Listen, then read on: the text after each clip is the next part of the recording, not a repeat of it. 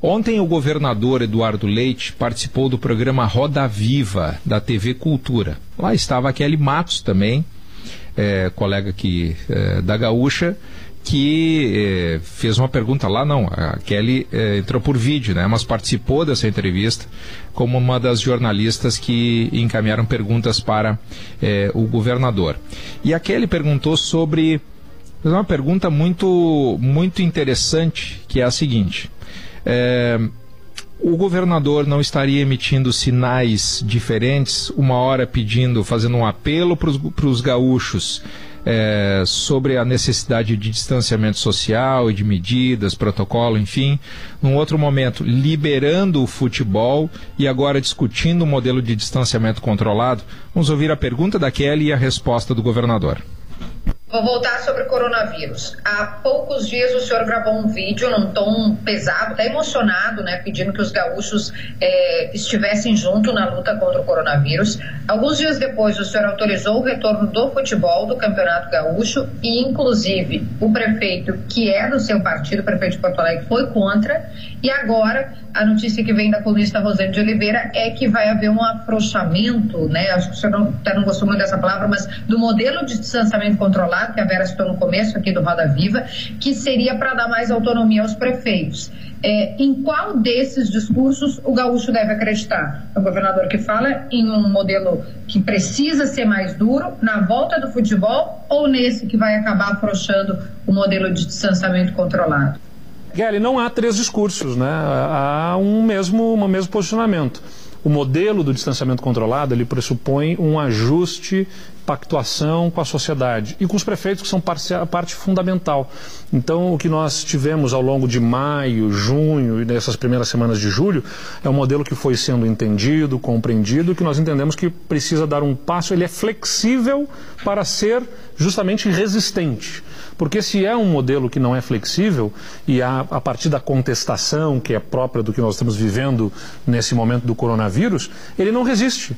Né? Porque a gente, e a gente precisa da colaboração dos prefeitos na fiscalização, a gente precisa da compreensão do setor privado, ajudando a cumprir os protocolos, porque a, a própria capacidade de fiscalização, seja do governo, seja do governo com as prefeituras, é absolutamente impossível de você fiscalizar cada uma das atividades para saber se cada um dos, dos restaurantes está respeitando o distanciamento, se cada um dos hotéis está respeitando o número de, de habitações, de leitos disponíveis. Então a gente precisa dessa cooperação e por isso a gente dialoga. E quando a gente dialoga, a gente constrói soluções. O que a gente vai propor à, Associação dos Municípios é um sistema de cogestão, em que as associações de municípios vão poder participar conjuntamente. Então, é para aprimorar, para fortalecer o modelo e a gente conseguir ter os resultados que se deseja para a população, que é a melhor conciliação entre saúde e economia. E aí, Rosane? Como é que pois vai é, ser Escola, eu dei essa informação ontem, né, dessa modificação que o governo pretendia fazer e depois na entrevista o governador confirmou, quando apresentou o mapa do distanciamento social, e até usou uma metáfora da árvore que precisa ter flexibilidade porque senão ela é arrancada pelo vento, né? Tem que ser firme nas raízes, mas ter o tronco flexível. Achei até meio romântico isso, mas o exemplo do eucalipto, por exemplo. Não é flexível, é uma das árvores que mais, uh, o, quando tem um temporal, né, mais caem pela raiz. Mas, uh, metáforas à parte, o que o governo está fazendo é dando mais autonomia para os prefeitos. Esse é o resumo da ópera e é isso que ele vai propor hoje, né, vai discutir hoje, numa reunião com o presidente da FAMURS e com os presidentes das associações de municípios, porque a ideia é que essa flexibilização seja uma flexibilização uh, regional.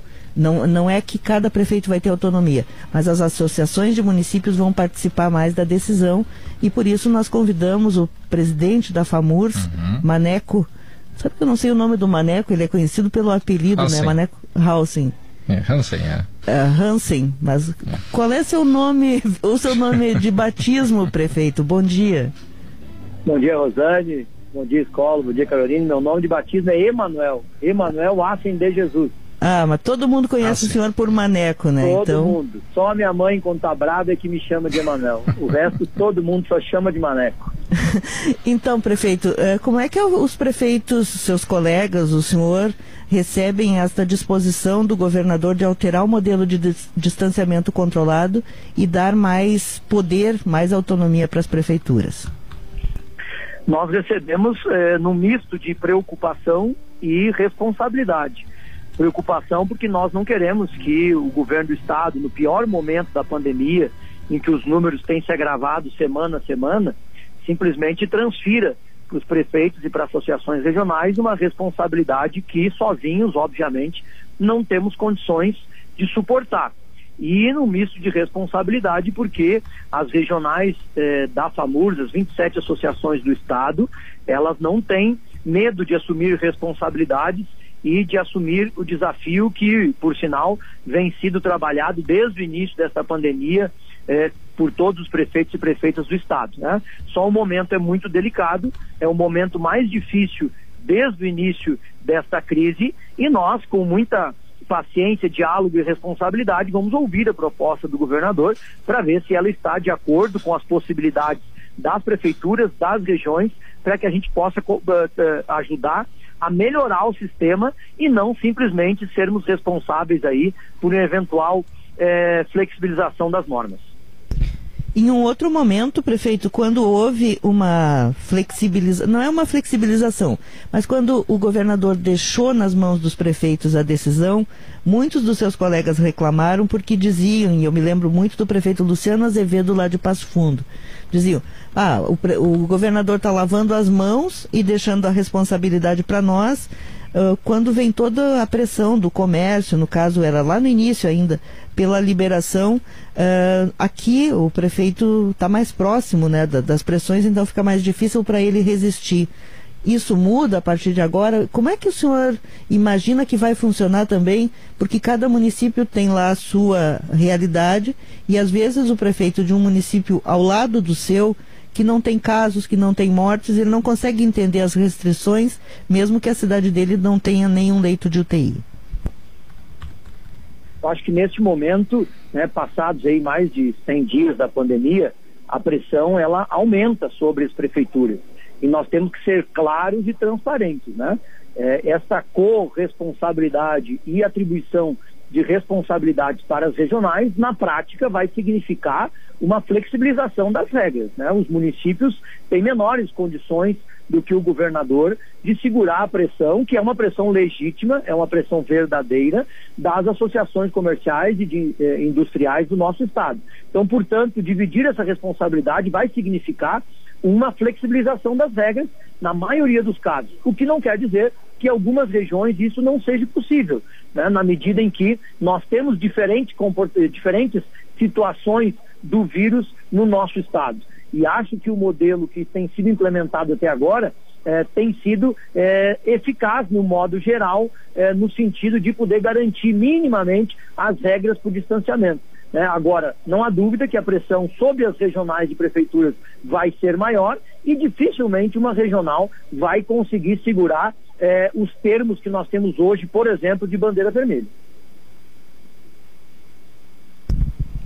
É, prefeito, quando o senhor fala dificilmente uma regional vai conseguir segurar, eu continuo com a mesma dificuldade do início de entender como é que funcionaria isso regionalmente, né? Já que, embora hoje nós tenhamos um sistema de região, a gente vê às vezes a reação dos prefeitos de uma cidade ao lado da outra, em que um prefeito, por convicção ideológica, porque tem pressão maior, pela natureza da economia do seu município, é muito mais resistente do que o outro. Como é que se faria esse meio de campo? O senhor acabou de assumir a presidência da FAMURS e certamente vai ter nas mãos um grande abacaxi para descascar para fazer essa mediação.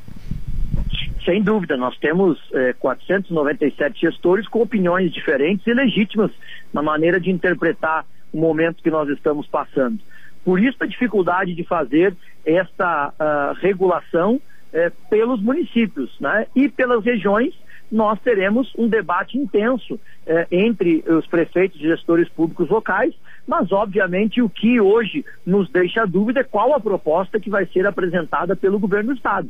Nós temos que eh, ainda escutar o governo É, a conversa que eu tive rapidamente com o secretário Agostinho, ele garantiu que teria ainda gatilhos é, em que a situação seria ainda mantida sob o controle do Estado. Então, na verdade, a nossa dúvida e de todos os colegas, independente é, da posição que eles têm é, de terem regras mais brandas ou regras mais duras, a nossa dúvida hoje é ouvir qual é a proposta do Estado. Nós, desde o início, sempre nos colocamos à disposição para participar, à disposição para opinar e para ajudar a construir as soluções. É uma pena que o governo tenha nos chamado só no pior momento da pandemia e não tenha nos ouvido desde o início da crise, onde certamente nós teríamos condições de participar das decisões e, inclusive, de eh, que todos os colegas prefeitos e prefeitas, dando a sua opinião, também assumissem é, a responsabilidade pelo, pelo modelo que hoje está vigente e talvez a gente não tivesse tanta pressão para mudanças das regras. Bom, mas isso já passou. O que nós precisamos agora na reunião de hoje é fazer um novo encontro de opiniões para que a gente possa, inclusive, ter é, uma posição única para passar para a população, porque as pessoas também não podem conviver com essa dúvida, com essa divergência de opiniões e que acaba fazendo com que a própria população tenha é, um caminho diferente a seguir e a gente acaba é, tendo uma parcela das pessoas que não está, infelizmente, seguindo o regramento, não está seguindo as normas, porque nós também, lideranças políticas e sociais, acabamos passando uma imagem equivocada com esse debate muito firme aí de afrouxar ou eh, endurecer as regras. E neste momento nós precisamos de unidade de pensamento para que o conjunto do Estado siga as normas, porque sem unidade, dificilmente nós vamos conseguir superar esta pandemia é, com as menores consequências possíveis no período mais rápido possível. Uhum. É, presidente, tem, tem alguns municípios do interior é, pregando, inclusive fazendo licitações, encaminhando investimentos sobre tratamento precoce. Qual é a posição da FAMUR sobre isso? A FAMUR tem uma posição muito clara sobre esse tema, né? Quem deve indicar tratamento, quem deve indicar medicamentos, enfim, é o profissional habilitado para isso, né? Que é o médico que está lá na ponta e que tem autonomia para indicar qual medicação usar conforme o caso concreto. Mas, então, nós, o senhor acha que as prefeituras têm que investir nisso? A entidade não vai é, recomendar a utilização de nenhum tipo de protocolo que não aquele indicado pela Secretaria Estadual de Saúde. Nós sabemos que tem municípios e regiões trabalhando nesse sentido, mas a FAMURS não indica e não aconselha algo diferente do que a Secretaria Estadual de Saúde está indicando. Tá. Presidente da FAMURS, prefeito Maneco, muito obrigado pelo seu esclarecimento, pela entrevista nessa manhã. Um bom dia para o senhor. Eu que agradeço, estamos sempre à disposição e certamente teremos novidades aí a partir da reunião com o governador no final desta tarde. Um grande abraço para vocês e um bom dia a todos. Obrigado. Agora são